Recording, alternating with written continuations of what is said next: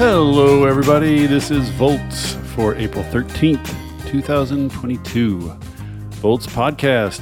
Paulina Jaramillo on the IPCC's new Climate Solutions Report. I'm your host, David Roberts. Anyone who's followed climate change for a while has become accustomed to the cycle of reports from the Intergovernmental Panel on Climate Change, or IPCC. The dire warnings, the brief flurry of press coverage, and the rapid return to normal. It's easy for them to blur together. But the latest IPCC release is worth a closer look. It's not about the science or the impacts, but the solutions, how to fix the problem. Technically, it is the third part of the sixth comprehensive assessment report, which is being rolled out in phases. Mitigation of climate change is a comprehensive review of the economic sectors that emit greenhouse gases, the strategies and technologies that can reduce emissions, and the state of play in climate policy around the world.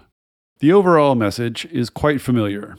It's still possible to hit the target of keeping global warming below 1.5 degrees Celsius, but the window is getting extremely small and it would require immediate coordinated global action. Even limiting temperature to 2C requires massive action.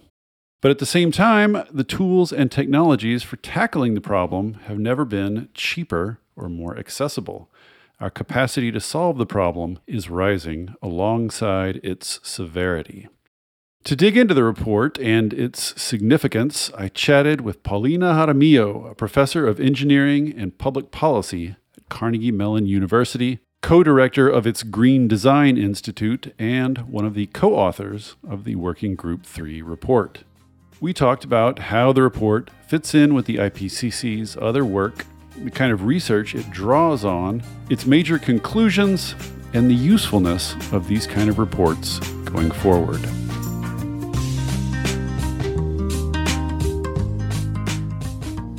All right, uh, with no further ado, Paulina Jaramillo, welcome to Volts. Thanks for coming. Thank you for having me. So, I thought the way to start would be um, I know a lot of people who are not super tuned in to the energy and climate world will be noticing out of the corner of their eye every few years these IPCC reports come out and there's a brief bit of media and then it all kind of fades and then a few years later there's another one. So maybe for people who have trouble uh, kind of figuring out what all these reports are just sort of set the scene a little bit for this working group 3 report sort of how it fits into the larger IPCC thing. So the IPCC it's the intergovernmental panel for climate change and they're a part of the UN a UN sponsored organization that works on providing information on climate change to decision makers. And every few years, like you noted, they publish what we call the assessment reports. We're in this cycle of the sixth assessment report. So, the sixth time the IPCC puts together this large report assessing the state of knowledge on climate change basically there are three reports that come through um, based on working groups. So working group one is in charge of reporting or performing an assessment on the physical science of climate change. So what do we know about how climate change happens? What is happening to the physical system as a result of climate change? The, so we're on the sixth cycle. The report from Working Group One for the sixth assessment report came out last August. Um, working group two focuses on what are the impacts of climate change on natural and human systems and what adaptation strategies could be available to mitigate these impacts. So, the report of Working Group 2 for the sixth assessment report came out in February of this year. And then Working Group 3 focuses on mitigation. What can we do to reduce the greenhouse gas emissions that are driving climate change? And that's the report that came out this week. Right. So there's periodic giant assessments from the IPCC. We're on number six. And in each of those giant assessments, there are three sub reports one about the hard science, which um, we saw a few months ago, one about impacts and adaptation, which we saw uh, a few months ago. And then working group three is mitigation, is solving the problem. And that's the one that just came out. So I have a lot of questions about that because it seems to me that, you know, one of the complaints about the IPCC that one often hears, and this is true about the hard science part too, is by the time, you know, the IPCC has to cut off eligibility for research at a certain point so that it can gather it all and assess it. And then by the time the IPCC report comes out, the science that it is summarizing is often three, four, five years old, which is a problem on the hard science part, but it seems to me an even bigger problem on the mitigation side because just intuitively when i think about the sort of scientific research around mitigation it just seems to me like things are changing so quickly in terms of our ability to do things and the cost of different technologies and on and on. So, how does Working Group 3 deal with that? Sort of how old, I guess, you know, I'd, I'd start there. Sort of like when was the cutoff date for this research? How old is the mitigation research that's being sort of summarized here? Yeah, so the cutoff date for Working Group 3 was October 21 of last year. Oh, that's not that long ago. So it's not that long. And I think the cutoff date for all of the working groups is a couple months before the report is due for submission. It's definitely not years. Hmm. So that might be a misconception that is out there. Yeah, I thought that uh, you know because they have to hash it over and do all the you know hashing through of common language and stuff like that, and and if you just keep letting research in, new research in right up until the end, it seems like it would confuse the process. Yeah, so it's not up to the end because there was a lot of stuff that happened since November of last year. Uh, that's yes. where a lot of the editing and the sending it out for comments to uh, the government that happened after November. So the last couple of months are intense in trying to assess that literature. Um, and the other thing I should mention is the deadline is for papers being published. Right.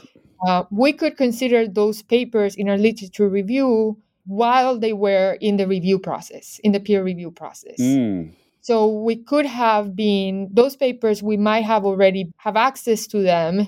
Um, they have just not been published yet. They had to be, and so what we needed was confirmation that the papers were published by October of 2021.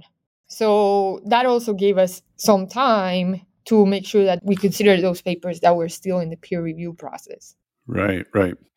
And just in terms of um, you know the kind of the kind of research we're talking about here sort of i think people have an intuitive idea of what the research on the hard science involves but it just seems um, that when it comes to mitigation the human factor is involved.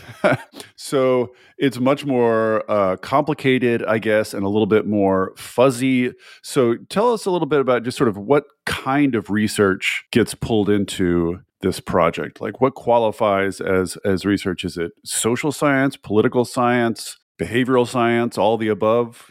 Um, so there are 17 chapters that cover like the large integrated assessment models. They cover work that is more specific to sectors. In this cycle, there's a chapter specifically on demand side. Mm, that's new. That's new and then later the later chapters involve like political issues like financing. So i'm not involved with the financing i was not involved with the financing chapter for example because that's not my area of expertise. I was involved with the transportation sector and that was really a lot of papers looking at the technology so analyzing the technologies analyzing modeling how those technologies can be integrated into the system the research on how much they will cost. Um, so it's system level for the transport sector. And I think for a lot of the sectors, it's really the research on what are these technologies available, Um, there's a lot of work in the research world about how much they might cost into the future and uh, how they will perform. So that's the literature for the sectoral models. On the demand chapter, there were a lot of uh, social scientists involved because there is a lot of research on how humans behave and make decisions about energy and transport. And so the authors of that chapter focused a lot on that literature. And a lot of that comes from human geography, social behavioral science. I'm not as much of an expert on that. And there is also that chapter on financing, which I think is really interesting. And I mean, there's the social scientists, political science, those scientists that work on what are policy instruments that have worked, what are financing mechanisms that could be available. And so there's research on those issues as well. And so those are the type of literature that the authors of those chapters looked into. Is it fair to say that the scientific literature on these kinds of things, on policies and future costs, is just kind of less firm than the physical science research? I mean, do you end up writing um, every time there's a conclusion in the report, there's a little parentheses that says high, medium, or low confidence? Is there more medium and low confidence uh, results in this chapter than in the, the hard science chapters? So I haven't actually done a comparison of those things. But when you look at the body of literature, and if you look at the transport chapter, for example, we covered what the costs of alternative fuels could be. And you will see that there's, it's really like a, because the cost, for example, of an electric vehicle compared to the cost of a gasoline vehicle vary a lot throughout the world depending on what is the cost of buying the vehicle, but also what are the electricity costs and what's the cost of diesel uh, or gasoline, which we know changes a lot. So it was more of an analysis of this is the realm of possibilities and this would be like how the costs compare and you can look for robustness right and you can see okay in all of these set of possibilities electric vehicles are increasingly cheaper than internal combustion engines. Not everywhere but you look at the body of literature and we find electric vehicles wind and solar the costs have really dropped down so much that there is kind of consensus and there's some variability by region and and but there is robustness in the findings that wind and solar are increasingly competitive with fossil fuels. Electric vehicles are increasingly competitive with conventional vehicles and so for some things for example like fuels for aviation the costs of those things are really low confidence and they actually we actually my chapter doesn't have that much information about the costs of those fuels because a lot of those technologies are early in their development stages. Uh, so there's not much we can say about costs. So there are themes themes that emerge that you're that you're quite confident in. Right and one one other thing about the nature of the research and i'm not totally sure how to ask this but you know like it, as long as i've been covering this, um, there's been a million technical policy solutions on the table that could solve this. But the problem is, you, you know, you're probably familiar with this phrase. You know, you, you end up with climate people saying, "We have all the solutions we need. All we need now is political will." You know, over time, I've come to see that as not like a, a footnote. Like that's the main thing.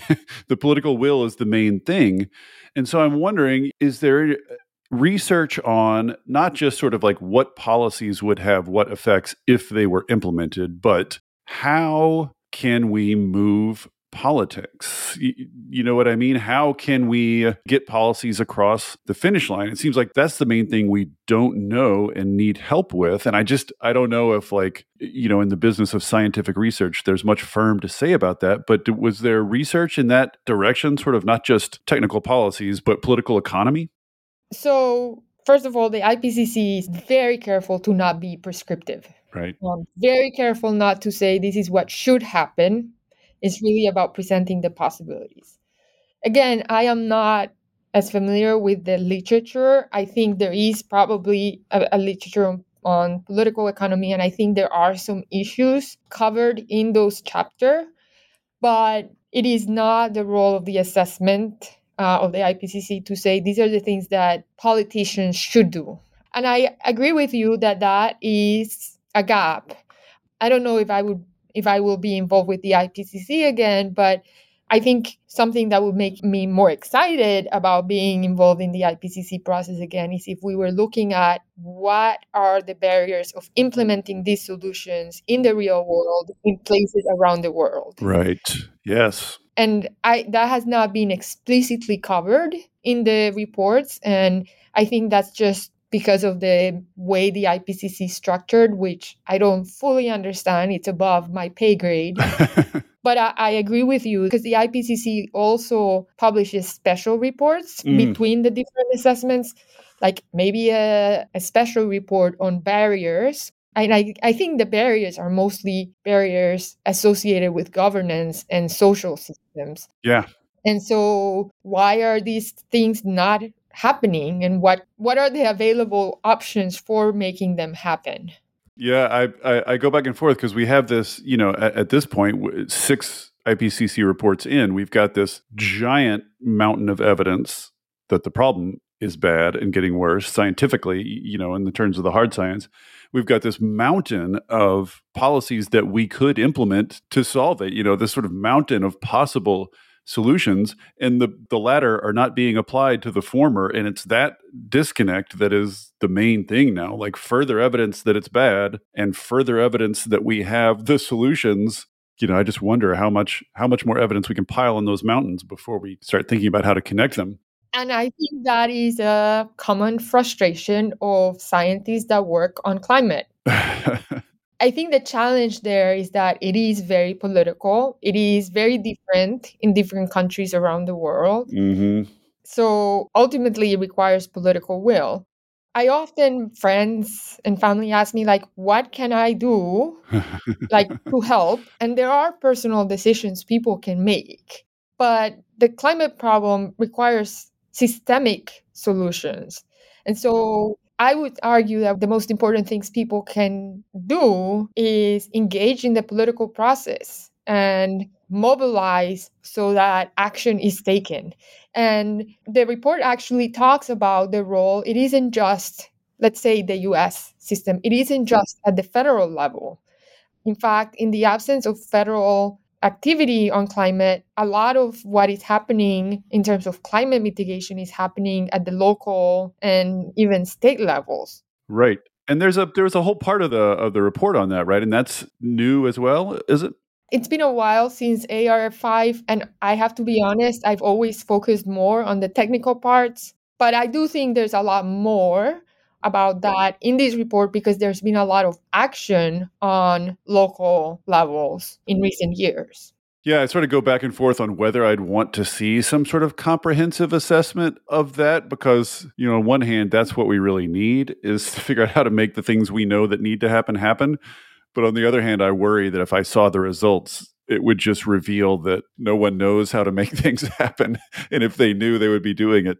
I mean, if we talk about uncertainty on mitigation, which you mentioned, it may be higher than in, in some of the other, well, although the uncertainty on impacts is pretty significant too. But mm. when we're talking about political processes, we're talking about a human system with a yes. lot of players.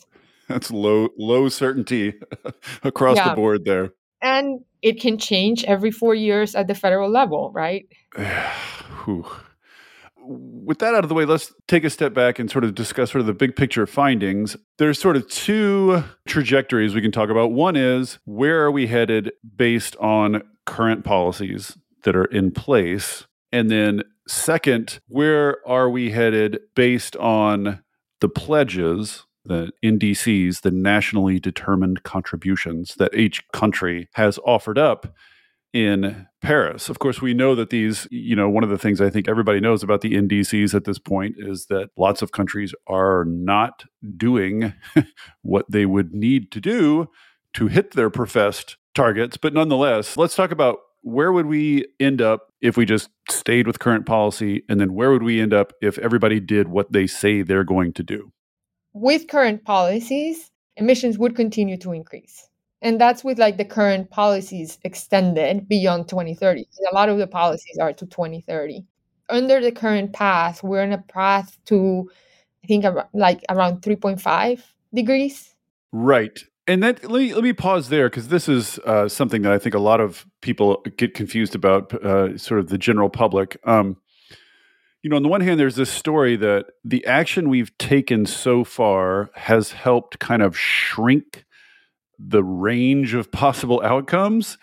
We have acted enough now to make your sort of like five degrees, six degrees scenarios highly unlikely. highly unlikely. So, like the super uh, species, you know, ending type of mega apocalypse is at this point extremely unlikely. That said, 3.5 degrees would still be super bad. So, how do you sort of explain that difference to people if you're, uh, you know, to sort of civilians when you're trying to explain the difference in possible outcomes here? Even 2.5 and 3.5 will be catastrophic. Maybe not everywhere in the world because there's adaptation. I mean that and that's what I guess the working group 2 report says, right? We need to limit below 2 Celsius and really ideally below 1.5 to avoid really catastrophic. So after a certain level of bad, everything is just bad.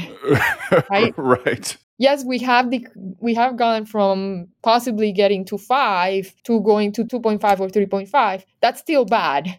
Right. Yeah. It's it's it's difficult to sort of you know have this sort of ranked catastrophes in your head. There's such a wide range from three degrees up to six degrees of catastrophe. It's uh it's difficult to sort of keep them straight. But you know, as the as the previous IPCC report was all about, even the difference between 1.5 and two is really super bad for Yeah. some, especially for certain certain parts of the world. Let me give you an example also of how I've thought about it. So I'm originally from Medellin, Colombia. Mhm. And the last time I was there, a while ago, I thought, I remember saying, oh my God, the traffic has gotten so bad here. And some of my friends were like, it's worse in Bogota.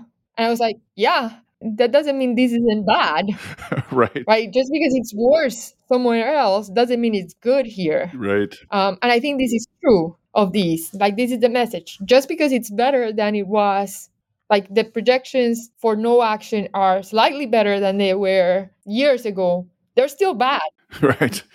So current policies lead us to somewhere between 2.5 and 3.5, which, as we were saying, is super bad. Um, what about if countries do what they have pledged to do in Paris? How big of a difference does that make? It still doesn't lead, it doesn't help us get to the 1.5 or 2 de- or even the 2 degree, Not even two. not even 2, uh-uh, with the current conditions. the sentence specifically, and I, I'm I'm going to read this to you, and then we can talk about what it means. But with unconditional and conditional elements in the uh, nationally determined contributions, emissions would be 53 with a range of 50 to 57, or 50 with a range of 47 to 55 gigatons of CO2 equivalent, which leaves a median estimate of emissions gaps of 14 to 23 gigatons of CO2 equivalents to limit warming 2 degrees and 25 to 34 gigatons to limit warming to 1.5. So even with these NDCs, the gap is big. So the NDCs really are not enough. Right. The NDCs that, to be clear, countries are not even meeting yet. Yeah. And so I guess this is a better line from the report. The estimates are that under projected global emissions from aggregated nationally determined contributions place limiting global warming to 1.5 degrees beyond reach Ooh. and make it harder after 2030 to limit warming to 2 degrees. hmm So, yeah, I mean, I think that's very striking, right? Yes. I mean, the fact that like the statement is with the current NDCs, we're be like 1.5 is beyond reach. Well, let's talk about that for a minute because one of the, you know, the, I, I wrote a post a few years ago for Vox. I don't know if it was based on an IPCC report or some other report, but basically saying, yes, it is still technically possible to hit 1.5. Like you can stick a bunch of policies into a model and get the model to output 1.5 degrees. But at this point, it would involve basically a sharp heel turn by every institution in every country in the world simultaneously, which has no historical precedent. So, do you think it's fair when people say that 1.5 is effectively, pragmatically out of reach at this point? Do you accept that conclusion? And if you do or don't, like, what does that mean to you? Should we? I mean, what was what would it mean to decide that 1.5 is is out of reach? So I actually had a colleague write to me and say, after the report came out, say, I don't know why we're still talking about 1.5. That's just not going to happen. Right. Uh, not because we don't have the tools to, like the report clearly says, we have the tools to make this happen if we act now. Right. I mean, I kind of get that a little. Sometimes I get that feeling of this isn't going to happen. but I have two kids and I've dedicating my life to figuring out how to make it happen. So a part of me just has to maintain a level of optimism. Right. And even if 1.5 doesn't happen, there is a little bit of a better chance to be able to get to two degrees. Can you imagine us doing two degrees? Like at this point, I just I just have trouble even envisioning 1.5, just the scale of of disruption that would be required. Can you envision us coming in under two? Like, does that seem a little bit more achievable to you? Yeah, I mean, it still requires action and political will pretty quickly. Right. But it, I mean, I think it's a little bit more. I don't know if likely is the right word because I can't, I can't, I can't put probabilities of these things happening, but maybe a little more tenable. I'm not sure right, what the word, right. but I mean, sometimes you think we're not doing, we're not going to do anything, and that those days are very depressing. And you you say, what what are we doing here?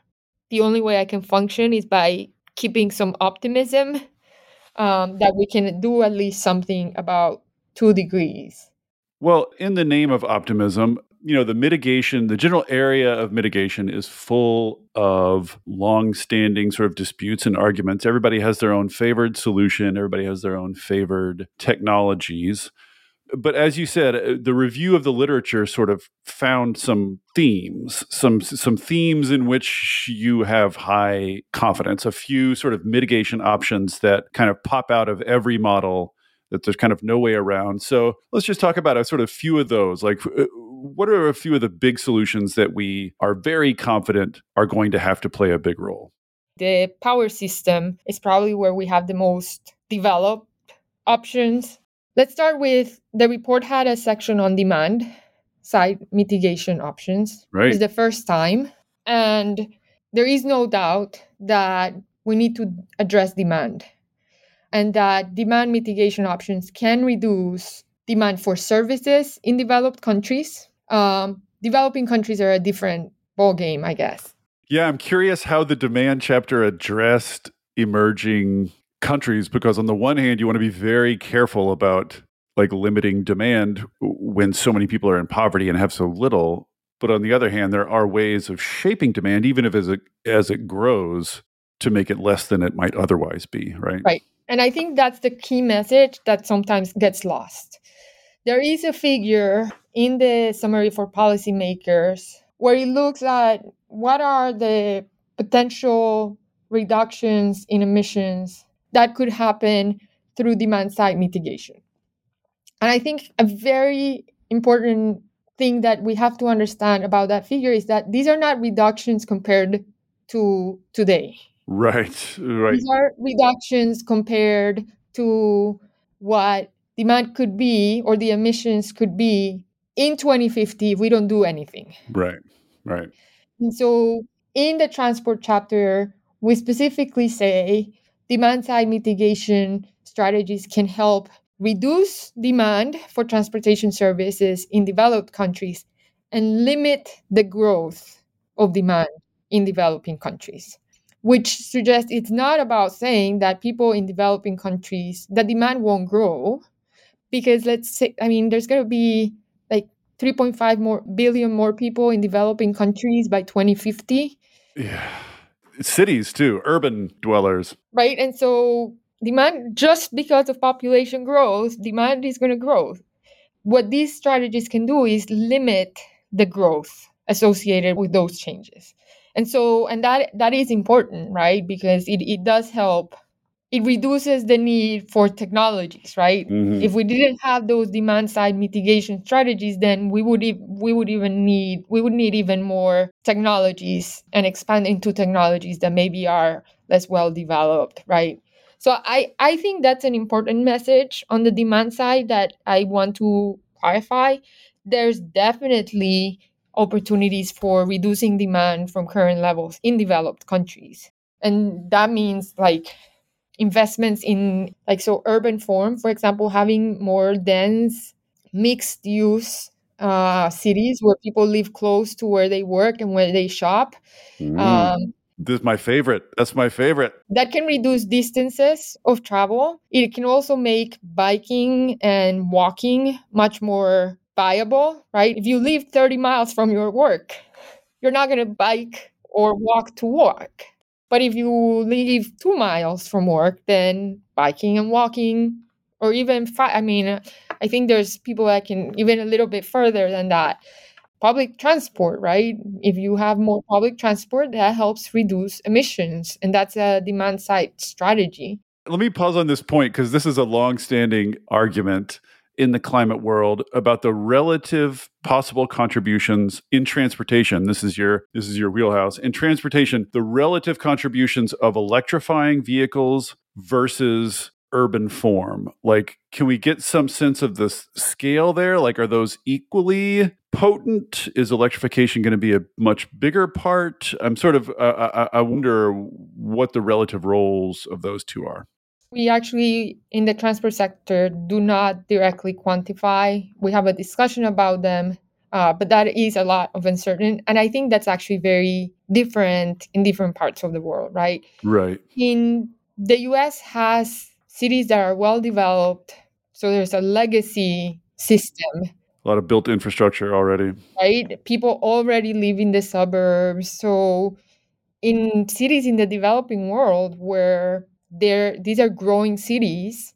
This is where these interventions could be very powerful because you we're talking about having the opportunity to build these cities with these concepts in mind and that will drive behaviors that will remain right? So we talk mm-hmm. about lock-in infrastructure we can talk about lock-in behaviors right? We have lock-in behaviors in the us because of the ways our cities have been built over centuries in some of these growing emerging cities, which are, I mean, some of the, like, I think the top 10 largest cities by 2050 will be in developing countries. What we build in those cities now will lock in the type of behavior. And so I think in those cities, these strategies have a lot of potential. Again, because populations are going to be higher and incomes are going to grow, demand will probably be higher than it is now, but it will be lower than if they follow the path of the cities of the United States. You know, I've, I, have i have been following the growth in the US of sentiment around this kind of stuff, around density and walkability, and sort of seeing it gain some political strength in the US. Not enough political strength, but at least it's a sort of viable political uh, force now. I'm so curious about developing cities where, as you say, these questions matter much more because you're, you know, instead of trying to tweak existing infrastructure, you're deciding what to build that could last for decades. Are these concepts of sort of density and robust transit and multimodal transportation and walkability and all this kind of thing, do they have any purchase in those areas where those cities are being built right now? Like, are they catching on? Are they are cities being built that way at all?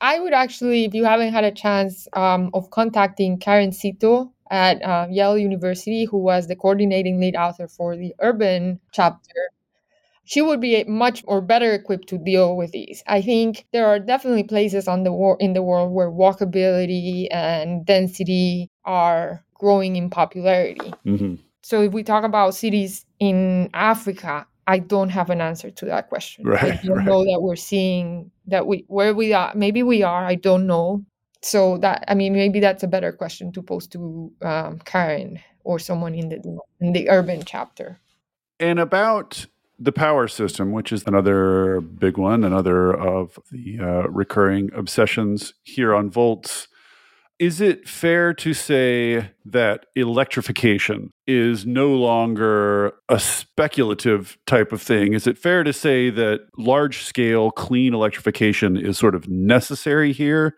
That there's no way around it? Is this is this a clear winner at this point? Yeah, so I think here we have to be careful and talk about two things. One is decarbonizing power generation. Right. And so how we generate electricity. And the other one is we use a lot of energy for heating and yes. for transportation that is not electrical energy. Right. Should we transition to electrical energy for those? Correct. And they, I think there is consensus that electrification of space heating, of transportation, of a lot of and of cooking really has the potential to reduce emissions from those energy services they will only reduce emissions if we decarbonize the power sector, right. like their generation. And so we need to decarbonize the electricity system. And that decarbonization becomes even more, I mean, not more important because it's already very important, but without this, that, the decarbonization, then electrification would not provide the benefits. But I think it is clear that electrification of end uses offers a large potential for mitigating emissions. It is much easier to decarbonize, not that it's easy, but it's easier to think about decarbonizing power plants than decarbonizing every natural gas furnace. Um, right. so replacing those furnaces with electricity is the way you can decarbonize. And I, I, think that like the evidence is there for electrification of those end uses it's very important. It is definitely, we say in the transport chapter that electrification offers the largest potential for reducing emissions in land based transportation. Is there a consensus on how far electrification can go in transportation? Because, you know, there's, of course, there's planes out there, big ships. You, you know, those are sort of in question whether they could be electrified. And then there are sort of big trucks. There's a lot of sort of borderline cases that maybe, maybe not. So, is there a, a, consensus currently on how much of the transportation sector can be electrified? Passenger transport can definitely be electrified, and passenger transport currently accounts for 75% of emissions oh, wow. from land based transport, which accounts for like a very large share of transport. And it isn't just personal vehicles, right? It isn't just the automobile that like people usually think about. It's also electrifying buses and rail. In developing countries, it's electrifying motorcycles, like two and three wheelers, which is already happening in developing countries. So, in developing countries, a lot of transport happens through motorcycles, and the evidence is that electrification of those is happening pretty rapidly. For land based heavy duty trucks, there is opportunities for electrification it would be more for like trucks that don't travel very long distances. So let's talk about like garbage trucks and right. like garbage collection trucks or like trucks that operate in mines um, or trucks that operate for shorter distances. I think the challenge for long distance hauling, I mean, I think for that's where electrification, there's a lot more uncertainty about the possibility of electrification. That's where the transport uh, chapter discusses the role of hydrogen and derivatives, biofuels to a certain degree, although biofuels open up a lot of questions related yeah. to other impacts.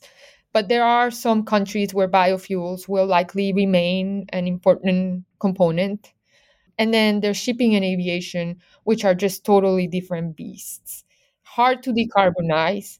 Electrification may play a role in like shorter short hops right short flights and ferries um aviation a lot of it is moving people right so in some places where there is a rail infrastructure shifting from flying to moving to high speed rail can help reduce some countries like the US that have rail infrastructure could potentially really improve the rail infrastructure for passenger transport and and that would help and if, if it becomes comfortable and economically viable and convenient, maybe that reduces some demand for aviation. But some aviation and some shipping will, I mean, it will remain. And we can't take a train to go to Europe Like people in Africa is a huge continent, and the rail infrastructure is basically non-existent. Right. Um, so we need to find solutions for aviation, and those solutions are much less well developed. Um, hydrogen would be important for those sectors, and it has to be electrolytic hydrogen. So Right. hydrogen produced with electricity that is produced with low carbon sources. And for aviation, there's this idea of we need drop in fuels. Converting that hydrogen to synthetic fuels um, that can be used in the current technologies. So, and those technologies are very early in the development stages. Synthetic fuel production from electrolytic hydrogen is very early in the development. The other thing we point out in the chapter is that in most of the scenarios, if not all of the scenarios that limit warming to 1.5 or 2 degrees, emissions from transport do not go to zero even by 2100. Oh, interesting. So what's the remainder? Uh, what what's the part you can't squeeze out? I mean, the par- the harder parts are shipping and aviation and some long haul transport. So so even by 2100, we can't imagine clean hydrogen derived fuels taking care of that. Okay, this is based on the models. And so the models have a lot of assumptions about what costs will look like and how the technology develops. I mean, it's not impossible that we say, okay, we really have to do something. We have to invest heavily on these, developing these technologies, really decrease the costs, and that will allow us to have those technologies. The models that are have studied these do not incorporate those level of technology development and cost reductions Right. because they're models, right? And the model will not choose things that are not available or to choose. So in these models, those technologies are not available because they're not cheap enough. The development is delayed. So you wouldn't reduce emissions to zero, but you can still the model suggests you could still even if transport does not go to zero, you could still meet the 1.5 or 2 degree target. Now, the way it does that is through carbon dioxide removal. So the models have characterized carbon dioxide removal. Um, they have characterized there's cost characterization and performance characterization. And when you when they run the models, those technologies are deployed to address those the residual emissions that are very hard to reduce from some of those sectors. So this gets back to my original question about how fast this stuff is evolving and changing.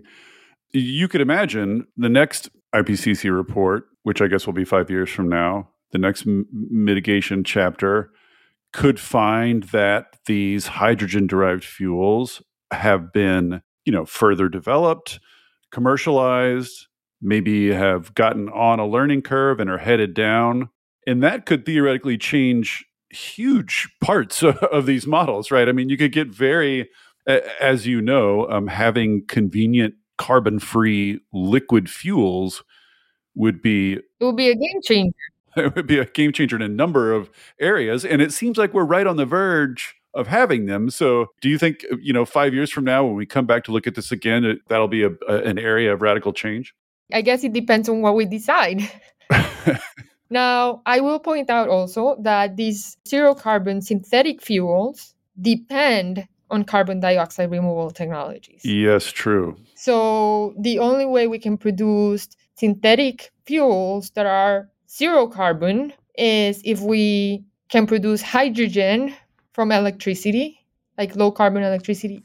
For it to be zero, it would have to be through biomass gasification and carbon capture, using that captured carbon dioxide with the hydrogen produce these synthetic hydrocarbons, right there. right So, right so even those technologies rely on CDR. Right. And so is do you think it's fair to say on that on that subject, you know, this is another long-standing controversy argument. Some people have sort of said, well, the IPCC keeps saying these things are possible, but that's just cause these models just keep tucking in more and more carbon dioxide removal toward the end, which is kind of like a get out of jail free card, allows you to emit more on the front end. And and you know, some people have argued we shouldn't be assuming that large scale CDR will be possible. We should be sort of planning as though it weren't. So I don't know where you come down on that, but is it fair to say that any model that shows us hitting 1.5 is going to involve a lot of carbon dioxide removal? Yes, I mean, Jim Skea's in the press conference, Jim Skea was the co-chair of Working Group 3. Mm-hmm. He said carbon dioxide removal is inevitable. Hmm. And there is a lot. I have gotten into some discussions over the last two weeks on Twitter, not weeks, the last days on Twitter about carbon dioxide removal. um, and there is this concern that carbon dioxide removal is just an excuse to allow us to continue burning fossil fuels. Yeah, yeah. And I don't think that's the case. That's not what this report suggests. This report suggests that we have to reduce emissions now, and we might still need carbon dioxide removal. Right. So that it isn't just, they're not mutually exclusive. Sure. Like we need to stop burning fossil fuels, and we most likely still need carbon dioxide removal. So we're gonna need, we're gonna need both almost no matter what. Right, and now the other thing is the report has a taxonomy of different mechanisms for carbon dioxide removal. Mm-hmm. All of that includes afforestation, right? So right. trees, natural natural methods. Right, and I guess like ideally planning for no that CDR technologies will not be available I mean, that probably is a good idea. I just, I think the model suggests that that's just not possible, I guess. it's something that is just going to make something that looks almost impossible look even more, look even more impossible. Unless there's like this technology that can produce this energy with no carbon and we haven't thought about it and it suddenly appears and becomes cost competitive. And I, I, I can't see any of those technologies. So personally, from what I know, with all the potential drawbacks of and the concerns about carbon dioxide removal, I think not investing on those technologies, it I mean we have to hedge the risk. Right. Uh, one other thing about the power system before uh, we get on, um, there's a f- sort of uh, already famous uh, visual from the report, a graph from the report, kind of showing the relative potential contribution to decarbonization of a long list of technologies. But um, among the power sector technologies, it's very clear that wind and solar are the big contributors. I'm, you know, two, three, four, five times more than their nearest competitors. So, you know, this is still an argument in in climate world. There are still some people who say you know renewables can't do it. It's going to be have to be nuclear based or we're never going to get there or on and on and on. Would you say at this point that it's pretty high confidence that any decarbonized world is going to have at its heart an electricity system primarily based on wind and solar? Is that fair to say at this point? Okay so you're talking about the cost and potential figure. Right. I think there is no doubt that wind and solar are going to be a massive contributor to mitigation. One thing to keep in mind is there are a lot of underlying technical, like operational issues surrounding the operations of a power system that that figure doesn't necessarily capture. So that these might be like if we figure out how to manage a power system with wind and solar, this is what you could expect to reduce. Mm-hmm the energy chapter talks about these also. And it says electricity systems powered predominantly by renewables are becoming increasingly viable. In some countries and regions, um, electricity systems are already predominantly powered by renewables. It will be more challenging to supply the entire energy system with renewable energy, mm. right? And so I think large shares of renewables in the power system are definitely possible. We probably have the tools. Those things require storage technologies mm-hmm. um, that have to be deployed. But the power sector is the easy one. the energy sector isn't just the electricity sector, right? It is right. also the energy that is used in household, like in buildings. It's also the energy that it's used in transportation and the energy that is used in industry. And there are opportunities for electrifying a lot of that. And then there's opportunities for like like wind and solar are going to be a big, like can provide a lot large share of the electricity. But there's some end uses that it will be much harder. I guess you could do everything with hydrogen. Uh, and so you you everything is either electricity or hydrogen and um, you produce the uh, hydrogen with renewables. And I, I think that that a lot of that is going to be needed but then you're really increasing the demand for electricity. And so the need for these other low carbon resources starts showing up. So the other thing about this cost figure is that the mitigation potential like you have to it's not like it's not like the figure doesn't show that we can reduce all of our emissions with wind and solar energy right? Mm-hmm. like even if we only use wind and solar energy that isn't enough to meet all of the energy demand. So there is a lot i mean and i've done power system modelings and i've been involved in a lot of the work and in the controversy with certain work from a certain professor. Um, I often think like this whole discussion about nuclear and renewables, it feels like it's like you can only do one of them.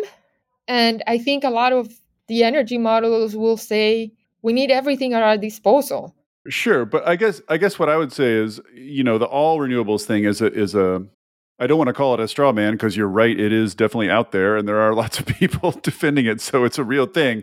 But I think it's fair to say that electrification based on a system that is primarily powered by wind and solar, where these other sources, you know, nuclear, geothermal, storage, transmission, on and on, are supplements, are meant to balance out and make safe and reliable the system. But like the workhorse, the workhorses of the system are going to be wind and solar. That seems fair to say to me. So another caveat is that wind and solar resources are also geographically different, right? And Mhm. so I think that statement is probably accurate for the United States. And we the the report points out that a lot of places are operating very high renewable energy systems. They're mostly hydropower Yeah. systems. I mean, I remember he- hearing at some point that the US Great Plains Midwest region is like the so- Saudi Arabia of wind. Right. Uh, so not everywhere will have access to that same level of resources. Um, and so I think because the electricity system isn't just an integrated system, you're not connecting the entire Earth. You could. there are proposals. Well, those are very low confidence, let's say. Uh, yeah. So interconnection is going to be important, but I, I see, I think like thinking about interconnecting Africa and the Americans, probably not. And there's a big role for wind and solar in Africa, particularly solar. I think it is fair to say that renewable based power systems, wind and solar, can get to very, we can get to very large levels, and we probably need to get to large levels but some technology some other technologies will be needed and the contribution of those other technologies will vary regionally Right, right, right, right. Okay, well, I could talk about the power system forever, but I've kept you for too long, and I have two sort of final questions. W- one is, um, you know, these are meant to be kind of long term reports, forward looking reports out to 2030 and 2050, even to 2100. But I'm curious, there's two things that have happened recently that have really roiled the energy world. One is, of course, COVID and the lockdown and the economic disruption. And then the second is the Ukraine war and then sort of the, the subsequent imperiling of natural gas supply and the sort of the flurry of efforts to get off of Russian gas to accelerate the transition. I'm just wondering whether you think are either of those two going to have long-term effects on the sort of trajectories that you're looking at in these IPCC reports, or are they ultimately going to look like sort of bumps that get kind of averaged out in the long term? Like, how lasting of effects do you think those things are going to have? so i think covid that's really uncertain because we have seen a rebound of emissions after the lockdowns were lifted and so we saw very quick reductions from um, emissions from transportation for example but those went up again last year. So I think the impact, in my view, the impact, the long term impact of COVID is still pretty uncertain. Right. I hope that maybe companies are being more flexible and workers have an opportunity to stay home a couple days and work from home a couple days, and that could reduce emissions from the transportation sector. Uh, but I think that's really uncertain. On Russian gas, I think it's a very large opportunity to do something that is in the benefit of climate mitigation. Right. Um, and so, because it's for climate mitigation, it is not the the opportunity is not by finding other sources of natural gas. It is to transition from heating that happens with natural gas and electricity generation that happens with natural gas to other low carbon sources. So actually, it's like electrification of heating and then renewable uh, renewables or other low carbon sources for electricity. You see lots of voices out there in this argument right now using the war almost to the opposite effect, saying this shows that we're transitioning too fast, and it, this shows that we still need robust domestic, you know, natural gas production and all that. So, I mean, I know you're not a fortune teller, so you can't tell us how that will balance out. But which of those arguments do you think will triumph in the end? The pragmatic in me says that the fossil fuel vision will prevail. the optimist in me hopes that that's not what happens because this is really affecting Europe, right? North America is not dealing with the only reason that North America is dealing with like it's is the fallout on gas prices is because it's a global market, right. not because the US is importing a lot of oil from Russia. Um, but in Europe, the optimist in me hopes that they will really push for electrification of end uses so that you can that you reduce demand for natural gas not that they just start building massive LNG terminals yes. so that they can import gas from the US. That would be my hope. We're all trying to keep our our hopes and our expectations distinct here. Okay, so final question. You know, these IPCC reports you know, there's a lot of arguments around about, I guess, whether the process is is still useful. Obviously, you know, early on, especially when there was a lot more sort of uncertainty around the science and a lot more public, you know, the public didn't really understand it very well. There's a, definitely an argument for synthesizing things, right? For just bringing together everything we know periodically just to settle those arguments in, in, in a sense. But now you can sort of say that it's super clear that climate change is happening and harming and harming us and it's going to harm us worse like we've got a at this point just a mountain of reports to that effect. And at this point we know pretty well that we have a bunch of tools and policies and technologies that we could use to solve it if we wanted to. You know we have a mountain of reports on that too. So I guess I'm just wondering what's your read on whether the IPCC is still relevant, useful, in effect, just repeating that every five years. You know what I mean? Like at this point, we know, you know, at this point, we know. Is, is it useful to say again, yes, it's still bad. We still could solve it. Is it useful to do that, or are there ways that the IPCC process could be revised or updated that you think would make it more useful? What's your sort of take on the overall IPCC process? So I don't think it's necessarily the process, but the scope mm-hmm. Of what the IPCC produces. There were times writing this report where I was like, but we already know this. right. Um, there was a I was in an event with Andy Revkin and a couple of the other lead authors, and one of the things we talk about is two pieces of information or like assessments that I think personally would be really important and useful and maybe the IPCC could be the one that takes on doing that type of assessment. One is we keep talking about the costs of climate mitigation. The impacts chapter talks about the the cost of the impacts of climate change. Right. But climate mitigation also has a lot of other what we call co-benefits. Yes.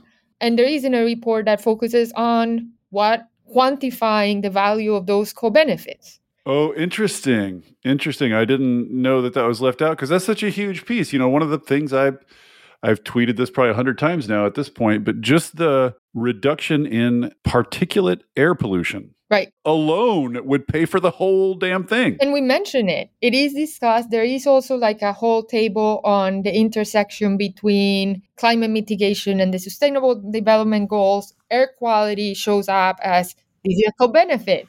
But actually, like, what is the value of those co-benefits?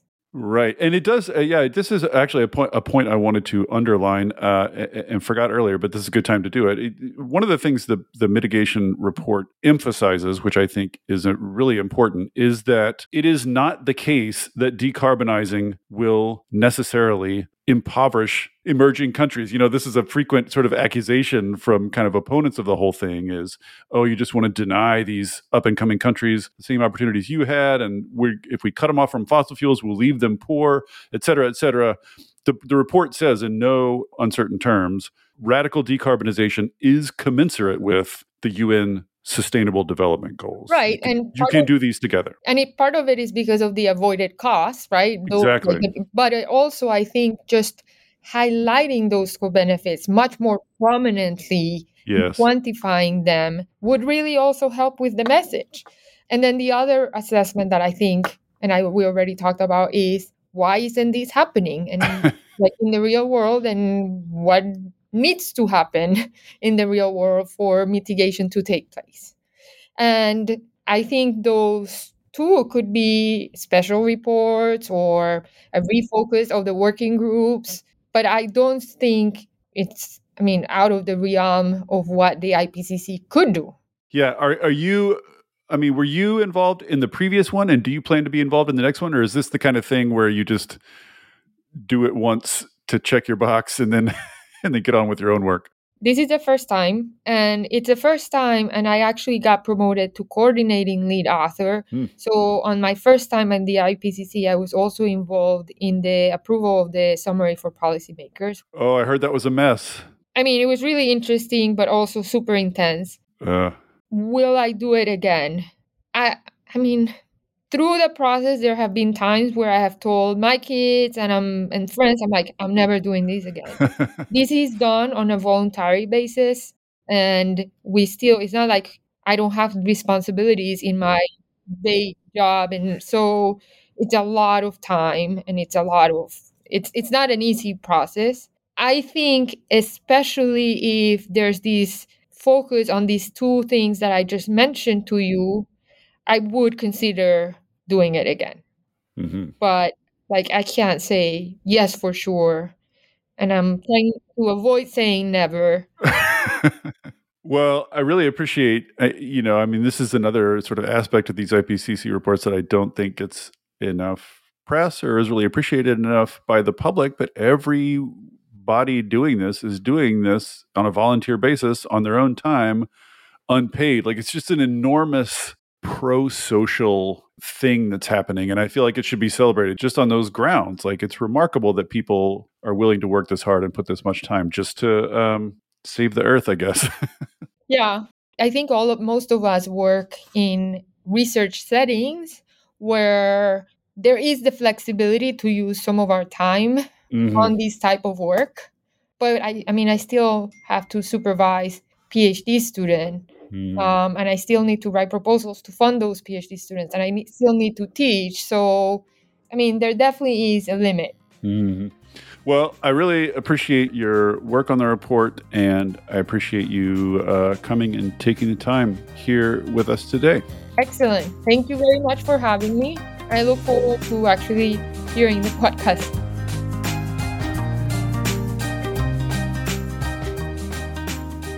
Thank you for listening to the Volts podcast. It is ad free, powered entirely by listeners like you. If you value conversations like this, please consider becoming a paid Volts subscriber at volts.wtf. Yes, that's volts.wtf, so that I can continue doing this work. Thank you so much, and I'll see you next time.